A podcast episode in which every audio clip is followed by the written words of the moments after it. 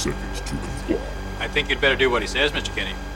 You have 60 seconds to comply. This is minute 10. Part man Part machine or, or pod. pod. Would you like to lead us off in the minute? This minute begins with Dick Jones saying, But at Security Concepts, we believe an efficient police force is only part of the solution, and ends with everyone backing away from Ed 209. Well, let's face it, wouldn't you do that as well? I mean, although, no, you might. Well, yeah, it is scary as shit. Oh, Or you could just run up and hug it because it's a big puppy. But more importantly, we have a special guest. I mean, I do love me some big robots. Anyway, yeah, we're not alone. We're not alone here. We're joined by someone for once.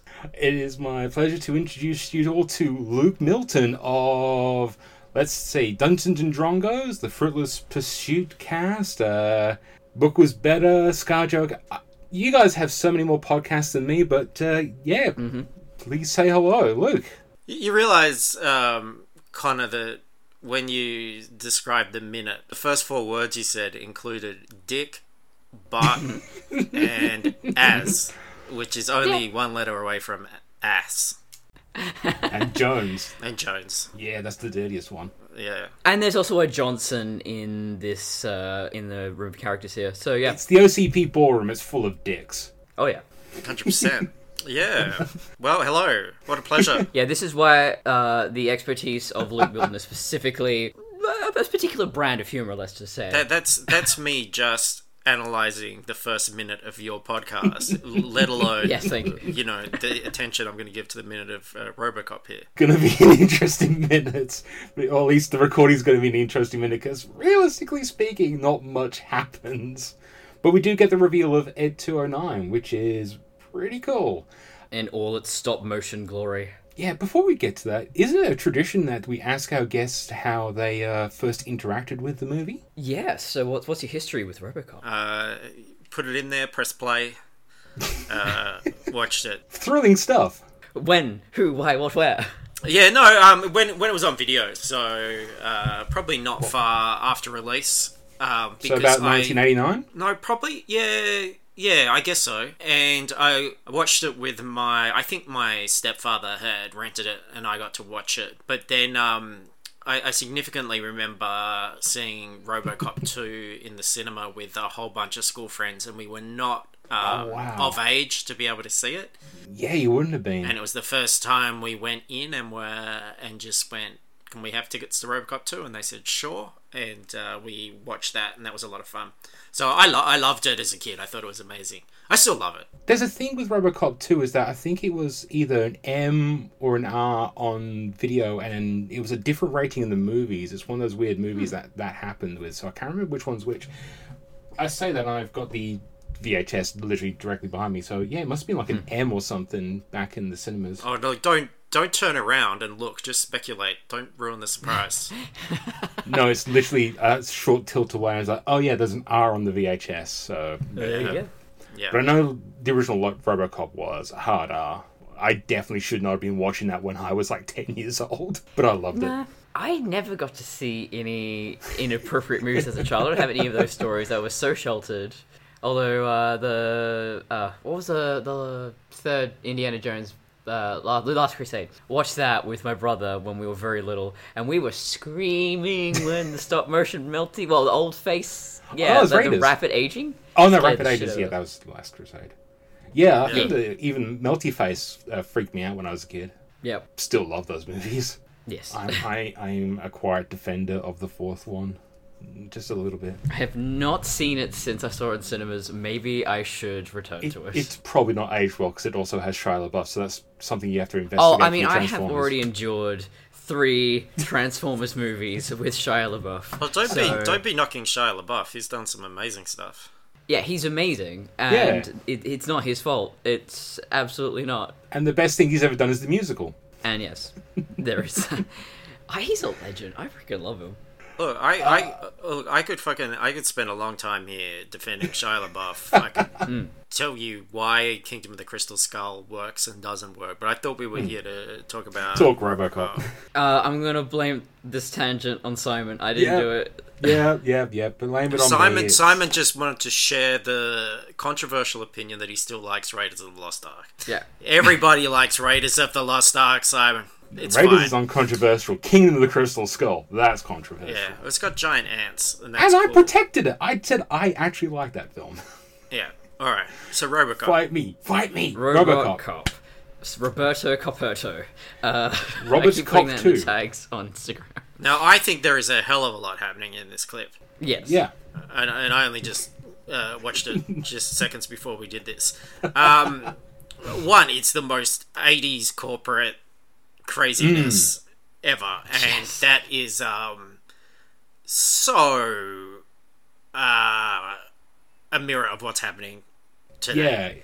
because Trump still thinks like that this is the world that like he's in a true. Paul Verhoeven film, and that um you can. Unironically, around. thinks it's a Paul Verhoeven film. yeah, and it's That's got all that sort of great is good corporation kind of thing happening.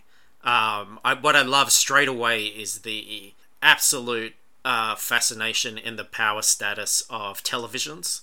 Mm, Like the television fetishism here is is huge. People thought that televisions Yeah. were a really important thing. If you had three TVs, four TVs, that was really important. This guy's got like you can't even count all the Yeah. TVs. Well, it's that great thing where you know that that this that time in the eighties where the actually making the bigger TV out of tinier little TVs was that wow thing. You know, you go into like say um Myers in the city and they have one of those kind of displays and you're like whoa, and they all sync Yeah. up.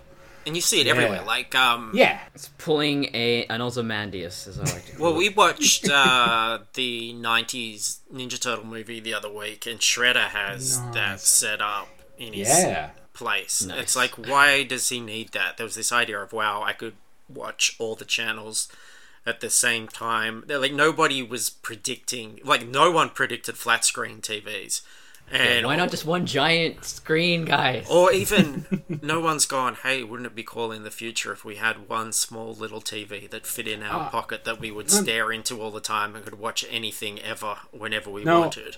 There is one thing that predicted flat, gigantic flat screen TVs, and that was Star Trek. For no other reason than we can get the damn Oh, yeah. drop in there. Well, shit. It's exactly what I was hoping to spare you from. Okay. Well, yeah, there is the view screen. Yeah, we we're, we have to inevitably mention Star Trek and Transformers every episode. Oh shit, what are we gonna do now? Okay. But Star Trek wasn't a um, Fuck, I did mention Transformers already. Oh god, I didn't mean to. conflux of like 80s greed and 80s values because i mean it, all the movies in that it, it's interesting like if you listen to the um, commentary track on back to the future and at the end the um, director's saying like this was such an 80s thing like we wouldn't do this now but the whole idea of status at the end of it was the car and the girl and Yeah. you know that was the idea of success and robocop certainly ties into all of that you got all these tvs i don't know how like we don't get to meet the guy at ocp who has to um, sync up all these tvs and No. decide what's showing and hang out with dick jones talking about what's going to be behind him when he talks and Is that in the novelization? The AV guy spin off is got to be the next Robocop remake movie. There's a definite um, bit of like theater happening here, isn't there? I mean, he, he's definitely putting on a performance, and just the '80s like boardroom thing as well. I love that. Um, I you guys tell me the name of the the guy that, at the table that sniffs. Oh, um, the old man. He's literally just called Oh, right. the old man. No, no, no, no. The guy that sniffs. Oh, no, sorry. Uh, no, old man scratches his bone. I got that. I got a note on here somewhere. Uh, the guy sniffs. Um, Bob Morton. Oh, it is. Oh, okay. Yeah, yeah. Which again is showing that he's coked up. Oh, right. oh yes, we got some good coke action later on in the movie. Yeah, but this is this foreshadows that. Like he's sniffing at the meeting, just showing everybody sitting there at the boardroom, and he's already like taken some coke to even get through this. So totally 80s moment. I hadn't even considered that. That's brilliant. But I love the way the camera sort of pans away from this grid of TVs to a door which is essentially square grids. And this idea of all these things that we're speculating on on the TV, automation, space, etc., etc. Suddenly, we're now at this um, panel of little prosceniums, and that's going to open, and everything we're talking about is actually going to step out of the TV world and into the room. Oh, yeah. Well, that's the cool moment. Is that uh, uh, Dick Jones says that this is the future of law enforcement, and the advertising around RoboCop at the time. Because I actually remember this as I was rewatching this minute. It's the first time I actually thought about this since literally I first saw the movie. Because uh, yeah, the, tagline for RoboCop was the future of law enforcement. So when you know Dick Jones opened the doors and it's like, and this is the future of law enforcement, you think, oh, this must be RoboCop, and then this gigantic hulking machine. It's just like, what the fuck? I love that reveal. Yeah, he's doing an he's doing an infomercial, and I love that. Um, you see this sudden switch happen in the creative behind the project as well. I think because um, you've got something that's very Paul Verhoeven. Um, happening here in the boardroom and the coke and the this infomercial thing and obviously RoboCop has all the commercials tied into it as well and now Dick Jones is doing a commercial. But then you have just that wonderful shot of the um, panel on Ed 209's feet kind of locking down which is such a the effects nerd guys moment you know the, the model shop people the people that have really thought about how all this works and and their love for bringing this thing to life. And i think it's that combination of those two things that makes this film memorable in the same way that Star Wars you can feel the love of the design and the way things work and everything like Yeah. that and and the way that all these special effects people came in and took on a challenge and did something special with it that was beyond even the scope of what George Lucas was planning to do. Yeah, it's kind of Yeah, I love the animation on Ed 209. It's, there's just so much attention to detail, the walk cycle. Yeah. You know, every little. It's Phil it's uh, Phil Tippett, isn't it? yeah the dinosaur supervisor. Yeah. Oh, I love that meme. I thought that name sounded familiar. Yeah, uh, actually, I've got that in written in my notes. Uh, so there was actually two scales worth of Ed 209. There was the big static prop. So, like when Dick Jones walks in front of Ed 209, that's not comped together. There's, they built a gigantic one to one Ed 209, and then the smaller one, which they then use stop motion. So the big prop was created by Craig Hayes and Paula Lucchesi. And yeah, Phil Tippett was responsible for the miniatures. And it's no CGI. This is way before CGI. And I still think it looks amazing. Yeah, it's kind of a little bit janky. And it's so seamless because I didn't notice until Yeah. well, in a couple of minutes from now when there's all this smoke coming out of Ed 209 and the actors are walking past it. They're actually pushing the smoke around. And went, oh, that's actually physically there. Okay. Yeah, that, yeah. But that's suspension of disbelief as well, and that's something certainly when you approach these movies as a younger person that you you just buy into.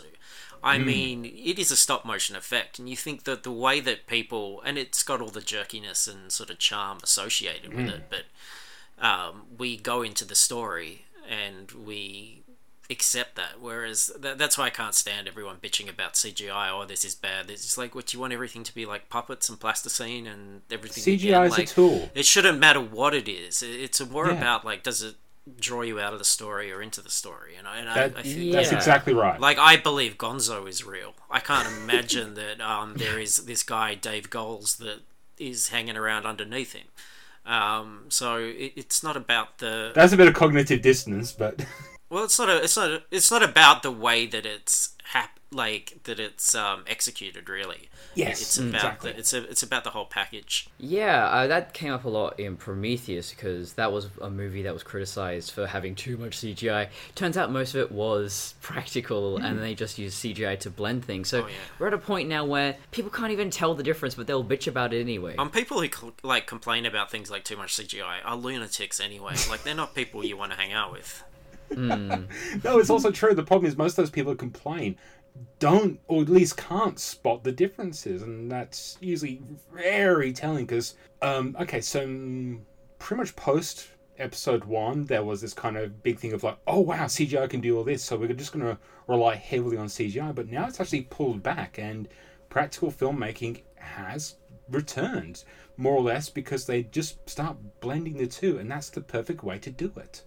Use your tools. I just I just don't think people are good at articulating what they like and don't like. You know, they might Yeah. have this sort of disconnection to a scene and they think, oh well, it's because there's a CGI monkey here. But I I don't think that's necessarily what the the real issue is.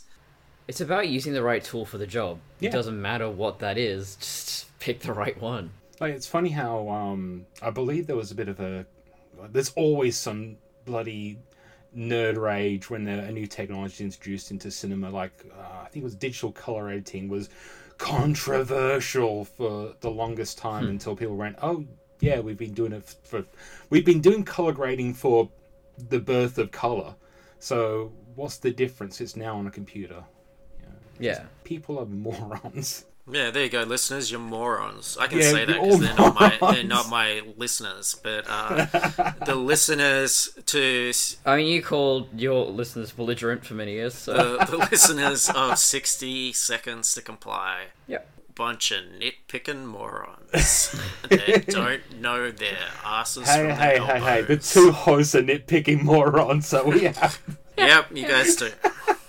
So uh, I've got some costume notes, particularly with this one woman who's next to Bob Morton, and she. I just I'm always distracted by her because she just she looks like I don't know like Marlena Dietrich with the without the top hat, but she's got this big old white bow and basically a tailcoat. It is the most over the top thing I have ever seen. I, I like that the woman how she I think it is that same woman that um when Ed Toy Nine comes in, sort of sits forward in a seat like ooh Yes. you know in the same way that someone might react to like a sports car or something. There's this kind of like oh you've got these two big uh powerful guns. Uh, now I'm listening, which is such a fucking dirty '80s American thing. She's got a mecha fetish. What can we say? Yeah. No, my uh, drunk Shimoda in this scene is the guy who gets the rolled up paper tube at the end, starts holding it like a lightsaber, like it's gonna be defending against the bloody Ed 209 guns. What is that going to do? Oh, and let's hear it for the scientist that wheel in that little trolley, which has zero, like, doesn't look like it has any practical function. Um, and and is just such a great contrast of, uh, you know, here are all these, like, power dudes in their suits. I mean, Dick Jones is practically doing this whole infomercial with his, like, erect penis in his hand. And then oh here are those nerds uh, that are coming in and wheeling in this thing. Um, and you know don't have any link to ed 209 in the future do they? Like we don't he's not out guarding the police precinct with these dudes with their little trolley We don't see Ed 209 in the wild, so there could always just be a guy with a little trolley around the corner. Yeah, know, true. Like tiring the fuck out of it. i imagine it's like you, you know when there's things like at amusement parks where there's the bin that talks and there's somebody like with a microphone always watching like a ten, like 20 meters away I, I reckon one of those scientists does Ed 209's voice into a little uh into a little hand mic Yeah, that's how they do a lot of the droids in like you know Five O First and that. There's usually a storm, a um, a stormtrooper. There's usually an, an imperial trooper or a rebels off in the corner with their hands behind their back, you know, hiding hiding the remote control. yeah I've been thinking a lot about in these minutes. I don't know why, but it keeps reminding me of Iron Man 2. But Iron Man 2 is kind of the story of RoboCop, but without the satire. It's just it's quite Randian.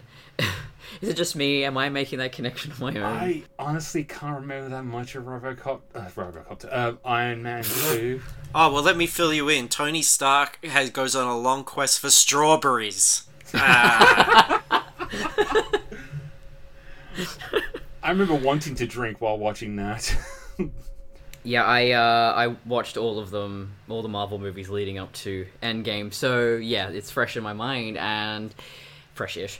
And yeah, it really does feel like that idea of creating this technology and sort of like corporate ownership. There is government intervention. The government tries to intervene, but Tony Stark's like, no, it's a mine. Fuck yeah, America! I should be able to do whatever I want. Freedom. and um it's a great two and a half hour movie with two action sequences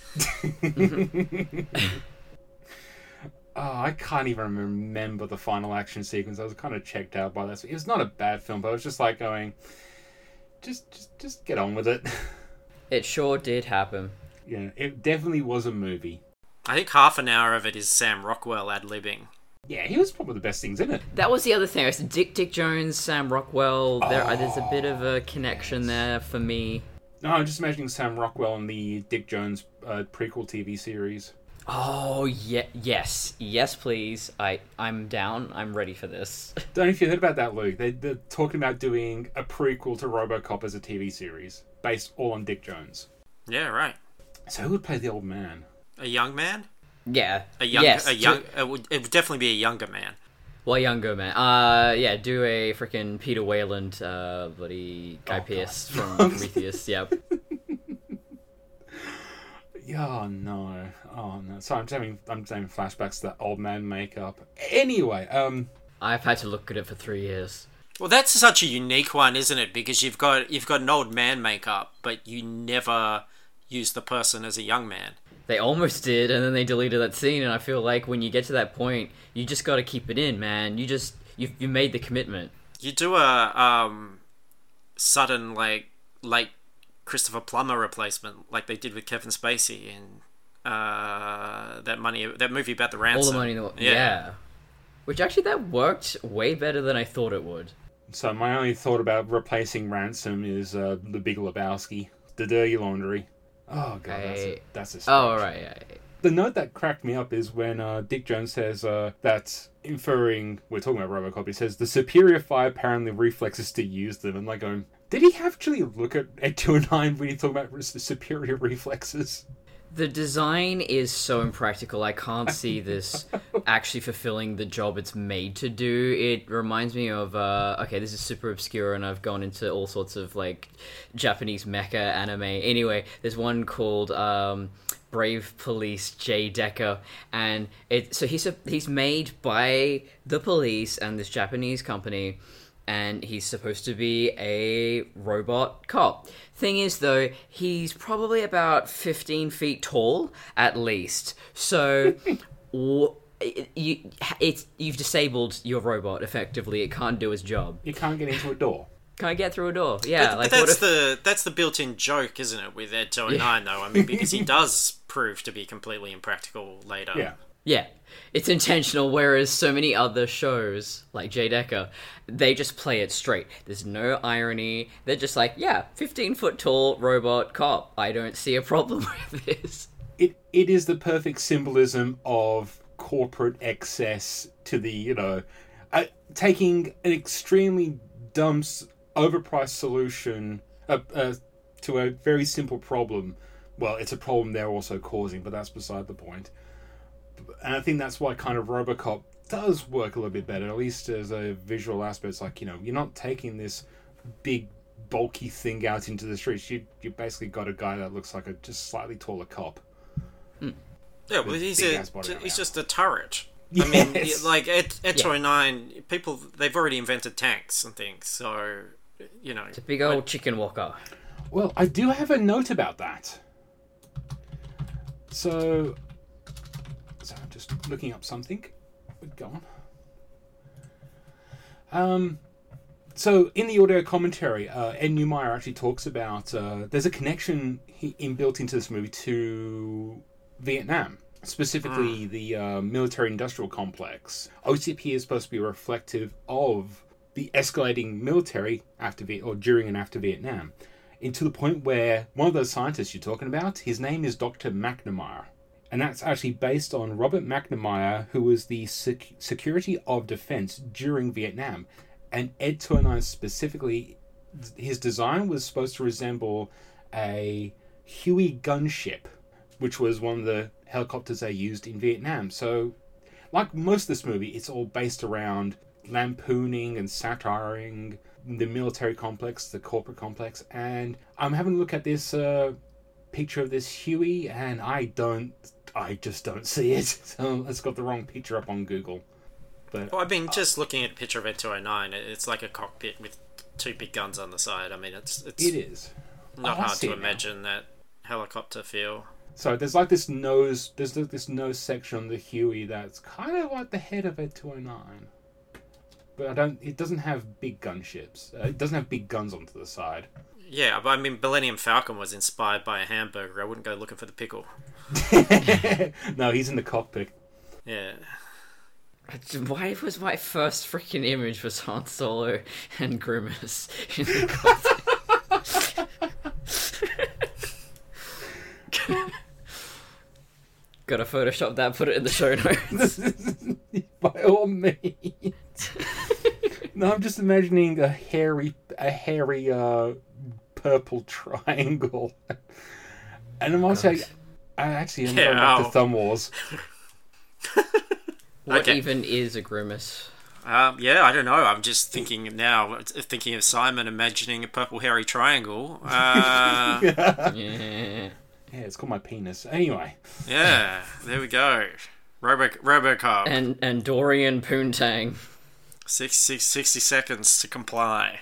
Lately it has kind of devolved into a porno cast. Sorry, Arcturian. Uh, I sorry if I I know geeks are gonna hear this. It's Arcturian Poon from Aliens. I had to just because Andorians from Star Trek, and I they probably got white pubic hair. So you know. Oh god. Anyway, I've just derailed everything because. No, no, no. Star Trek is fair game on this podcast. We've already established true, this. true, true, true. Have we done this minute? I think we've done this minute, uh, and then this gaslighting RoboCop. Alex, how do you feel? I feel fine, Dr. Norton. It's just Murphy's walking into precinct, and then the chief's like, "That's enough," and he's basically like, you know, two steps away from having to hand in his badge and his gun, and he's all like angsty and shit. And fuck this movie. Yep. Uh, my my only note for the gaslighting is our? Sorry, I'll get this in the right tone. Our hero, ladies and gentlemen. I oh god, I, I, I've forgotten how much I kind of loathe the reboot uh, Alex Murphy. It just was he's just such a tool, and I completely forgot that this guy's Rick Flag. I like him in Altered Carbon. I I I like Joel Kinnaman in other things. It's just, oof, not this. Yeah, I mean, what is it with modern day movies and making you hate your protagonist? Yeah. I don't get it. I don't get it. And even Lewis is a bit of a uh, that we uh for continuity purposes if anyone cares i mean it does come up in the next few minutes but uh yeah lewis uh who is a man in this uh he was injured in whatever arrest this is that they're talking about so Yeah. i mean again this is main problem you know you're 10 minutes into this movie and we haven't even seen lewis and isn't the lewis that we know and love and she's not kicking someone's ass so like what's even the point yeah. You you've basically just neutered Lewis and not even made Lewis. Uh, well, you've not even made Murphy a character you want to know and empathize. Is this the reason why? Oh, God, what's the opposite of castrating uh, I'm going to use a really, really like lame high. s- Sticking another dick to the end of your dick. I was going to use a really bad high school joke. It's called a strap strapodictomy. Oh. yeah, yeah, because you know now Lewis is a dude, so so yeah, there you go. I, think I just realized something. One of the reasons I wasn't keen on this movie is that I just don't empathize with Alex Murphy, and like I think the problem is one of the emotional cores of the remake is that you're supposed to kind of you, you're in this journey where Murphy is slowly getting his humanity erased, which again I I think is a really bad misstep compared to the original movie. And in this movie, I just, just Yeah. don't care about the dude. well, that and the biggest issue is that they've reframed it almost as if it's a character study or it's very character focused, and they've got nothing to back that up with. Yeah, I I, I don't get it. I I just don't get it. Um, I don't, I don't even care enough to talk about it. It's fine. It's almost done, Luke. We're almost. Oh, God, I'm gonna say, geez, is this the shortest episode we ever? We've got a, we've got a vamp, we've got a vamp. Um, no, I'm kidding. Uh, so anyway, in Transformers: The Lost Light series, um, there's a No, the problem is that let's let's be brutally honest. The the juicy stuff, the stuff we're here for, comes up in minute twelve. We're at minute ten. We've still got oh so much just nothing going on. But Yeah. at least the next minute it starts to get interesting. Uh, but it's a good setup scene, and that's the other thing we're talking about when it comes to comparing these two movies. by this point, we've introduced our our main protagonists, our main antagonists. We've got the story finally propelling forward. In the remake, we're only just now, 10 minutes in, meeting the character we're supposed to relate to, the character, our protagonist, the, the guy we're supposed to care about. And the first thing he's doing is just acting like an ass to his boss. It's like, Yeah, I mean, he comes storming in, he's all sulky, whereas Alex Murphy in the original, you sort of get a sense, oh, there's something different about this guy. You're kind of drawn to him. He has this quiet energy, whereas there's all this chaos going on around him at the precinct. So you, you really do focus on this guy, and you you you you're drawn to every little detail of his performance. even when he's trying to big dick um Lewis, which just came out really wrong when I say it like that. But you know, big dog. so big dogging when he's even when he's big dogging Lewis in the original movie, it's it's play. You can see that Hmm. he's basically sizing it up, and almost that point where Lewis you clearly Why do you doesn't. keep making penis analogy? All right, look, you guys, you guys have drawn me into this now because I can, I can only hear so much before I have to. One, I think there's a kind of medium ground here. Like we've all watched RoboCop a lot of times, the original. Um, in some cases, grown up on it. Um, I, I don't think someone necessarily watching it for the first time now would be talking about um, how just captivating Peter Weller is and how like you're just transfixed and drawn in and everything. I mean, You don't know. um, yeah, I, someone might be, but um, Let us on a you know, postcard, like please. it, it, that's colored by, and then at the same time, I, I don't watch that minute of um, Kinnaman and go, oh god, this asshole. Um, I, I just I just think it's bland. I, I think um, Yeah. I, I didn't read it like that. I it's been a long time since I saw the movie. I saw it in the cinema. Didn't love it. Didn't think about it again. So I, I'm not coming into this having seen the first ten minutes but uh, or recently. But um, watching just that minute, I, I just feel like it's that trope of the '80s movie where you go in and you you've got the boss behind the desk at the police Yeah. thing, and you have an argument, and and, and I think there's a kind of um, when filmmakers, especially younger filmmakers, who prob- uh, do stuff like this they get a real joy. There's something sort of fetishistic about, oh, I'm fine, I'm making a scene like those movies that I grew up and, and watched. And I think they kind of feel that's enough, but it, it's just not. It's just not engaging enough. You've got that sting of Robocop music in there. Oh, You've got God, someone yeah. says Murphy to remind you, hey guys, it's Murphy. You know Murphy. You guys love Murphy. Hmm. It- it's just this, um, but the whole thing sort of beige and bland and. Um, Derivative. it, it just doesn't have a as strong a vision as like Verhoeven's just nuts. Yeah. Yes. I, I mean, he's just a wacky guy that always just gives you crazy '80s indulgence excess, and and, and this has all washed out. So it just it just doesn't. Um, I just see it as really bland. It, it really is bland. I you know I don't know why you wouldn't go crazy over the top, but then also they you know this isn't a hard R movie. They want to uh, introduce this to a far broader audience.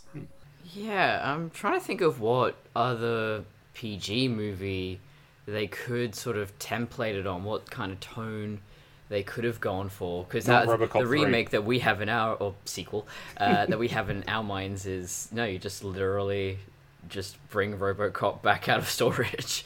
Yeah. Um, our, our, our idea is you you're making a soft reboot, um, RoboCop remake type of thing, but it's literally it's still Peter Weller. He's still RoboCop. It's just that he's been in storage for like forty years. Like it. Cause, cause, 'cause, hey, it, okay, the timeline for the movie is weird enough as itself. 'cause it's supposed to be like in the mid twenty first century, so it's supposed to be like twenty fifty to twenty seventy thing. So it's like add an extra forty years on top of that. So maybe even though maybe say the twenty second century, and like you know either things have gone to shit or you know RoboCop's you know being put out of come out of retirement for something. Either way, um, I would like a kind of Demolition Man scenario where Yeah. Robocop has been brought into this very sterile, sanitized world. that would be great. But Peter Weller didn't even want to do RoboCop three. Why is he going to go and do your bullshit? Um, because it's a fantasy scenario and anything's possible. I mean, what does he even look like these days? he would have actually he would have done RoboCop three. He was too busy doing Naked Lunch because that had run over. Ah, Because he's not like t- Tom Cruise. Like he doesn't have Tom Cruise money. I'm sure he looks like a man of his age. Looks just yeah. like the way he that. of looks uh, like well, kind of like Clint Eastwood actually. That's okay. We just give him a new rubber mask. You know, that's that's Yeah. that's an in-universe explanation. Yeah, but I mean that's the thing. It's it's it's it's RoboCop, man. It's like Batman. You got a chin, you can go and be Batman. Like That is literally why they cast you, him. you don't need to. It's not like there's only one guy in the world that can play Batman and, and make it work. You know what I mean? Well, actually, in one of the previous minutes, I did say that I want Paul Bettany to play the new RoboCop. So Yeah, yeah, We did, we did. That was pretty much yeah. It was, He's already played a robot. What's the joy in that Yeah. for him? um, because it's my So he's, he's your go. He's suddenly the go-to robot guy, and then next thing you know, he's the talking bin at Disneyland. Hey, that's a good gig. don't crap on my dreams. I don't know what's James Spader doing. oh yeah, again, typecast. okay, no, no, no, no. You brought this up. You know, who would you cast as RoboCop? It wouldn't even fucking matter as the guy. Is he is he a man? Does he have a f- chin and a mouth? I wouldn't cast someone that was You've missing got to a cast for chin. was You've missing gotta a cast- Carl was missing a didn't have a chin. I wouldn't cast Benedict Cumberbatch. Imagine what that imagine what that'd look like. Oh yeah, you can't. That wouldn't work. No, the funny thing is they were looking at doing either Rutger Hauer or Arnold Schwarzenegger for the role, uh, except for the fact that like Arnie was way too big, like literally and figuratively, and they And that makes no sense. He's already a monster. He doesn't need to be. He would look like a freaking. He would look like a transform. He would look He like would look fucking like a literal Megatron in the RoboCop armor. yeah. Just a chest all the way out to where as far as your arms can reach. Someone did a deep fake of Arnie as RoboCop in the end scene with Dick Jones. It's a little bit eerie. Oh yes, I did see that. Yeah. Mm. Okay, that person is a moron as well. He's no, the- simple illiterate. the reason they cast Peter Weller is they wanted a good actor with a very defined chin line and lower jaw. Yeah. I am Oh, not well- joking. Where where would we ever find a good actor with a defined chin? Oh, ah. All the Batmans. We'll have to we'll have to dig up Peter Weller. Yes. yeah. Let's dig up Peter Weller. He needs to be in more movies. Damn it. Well, it's like it's that's like when all the nerds are like, "Oh, Nathan Fillion should be in this." Why is it Nathan Fillion in this? If Nathan Fillion was that good, he would be in a movie, let alone all the movies. He should play Nathan Drake. Nathan Fillion is a TV actor. I think even he knows that. I'm not trying to sound condescending or anything, but Nathan Fillion is good in the roles he does in TV. I, I don't see him as a movie actor. No. I was saying, like, if he if he was good, they, they would work with him. Yeah. It's one of the, yeah, like there's definitely this these, these I think I've mentioned before those sort of cult actors. You know, your Jeffrey Combses, your Bruce Campbells. They're never gonna be. Bruce Campbell wouldn't have been a good chin for it. Oh yeah, actually, yeah. Mm. Uh, but yeah, they're never gonna be A-listers. It just it's just not what they're made for. And because apart from like a you know small group of vocal people, no one gives a shit. Yeah. Yep. Yeah. I do completely agree with you. They've got about as much of a following as a YouTuber, Oh, maybe God. less. Yeah, there you go. If you but fucking PewDiePie to be RoboCop. You know, done, sold, got it. God. I think that wraps it up then. Uh, we'll definitely have more All to right, say. that about covers it. Oh, sorry. Yeah, you got your line. yeah. So, being the guest, uh, where can we find you, Luke? Guys, go to dungeonsanddrongos.com and uh, get in on a live play uh, Dungeons and Dragons adventure set in Fantasy Australia. I'm the DM. We've done 140 odd episodes. Every two episodes is a whole adventure. It's sort of like uh, episodic TV. It's improv comedy and uh, it's a lot of fun. So don't be a nitpicking moron or a loser. As put your deep fake on hold and get on and listen to that. Would you call it a critical hit? Uh, I don't know what any of that is. It's when you roll a d20. Yeah. It, it, yeah, it's definitely a critical hit. Yeah, the, cri- the, the crickets say enough. Yes, and yes, and Luke. Yes, and it is a critical hit. It, Okay, it I puts think the, I- it puts the S in critical hit. Okay, we just rolled a 1 on this joke. The D and D nerds will get it. If you if you're if you're a nerd, don't even listen to it. It's just for cool people. Yeah, cool people who of, play D and D. like- It's yeah, it's it's two hot guys, two hot girls, just fucking broing out, uh, and just smashing it. You know, I'm just gonna cut out the broing out part. Yeah, I on the other hand have no standards. I'll take anyone. Just go to traviandesigns.com, look at my stuff, look at my pods, look at my Patreon, which is also Travian Designs. Yes. Uh, I I guess I should do this. Although no one gives a shit about my podcast called Kung Pow Enter the Minute. No one gives a shit about that. No, um, check me out at Fanboy Crossing. Uh, do all the other things. I have Ko-Fi, Patreon, but who gives a shit about that? Look, Go buy him a coffee. Buy this man a coffee. He's he's awake Yes. editing all the time because Yeah. he doesn't want you to hear him rifling through his notes. No, I, I can just add foley for that. Man. There we go. You got to hear. You got to hear behind the curtain. Behind the curtain. Um, I'm moist. It's ASMR. Mm, I'm into it. please like, share, subscribe. please like, share, subscribe. This we're now finally on Apple Podcasts as of this recording. Yeah, give us some reviews. Tell us how terrible we are. Are you on Spotify? We're on Spotify. we're on Spotify as well, and Oh, Google's. there you go. Oh, jeez, they'll let anybody on. I know, Yeah. right?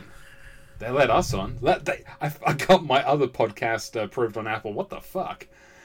Yeah, it's because I'm in it, and they're like, "Oh, this guy. Oh, Oh, we know. yeah, yeah, See, he yeah. checks out. Yeah. The the person that's on every single other minute. Oh, it just any throw a stone at a movies by minute podcast. I've probably been on at least a few minutes of it. yeah. So it, yeah, but definitely, um, please help us out. Give us some of your audience views. I don't know where I'm going with this. Anyway, Smash the like Please, button, subscribe. please help us. please.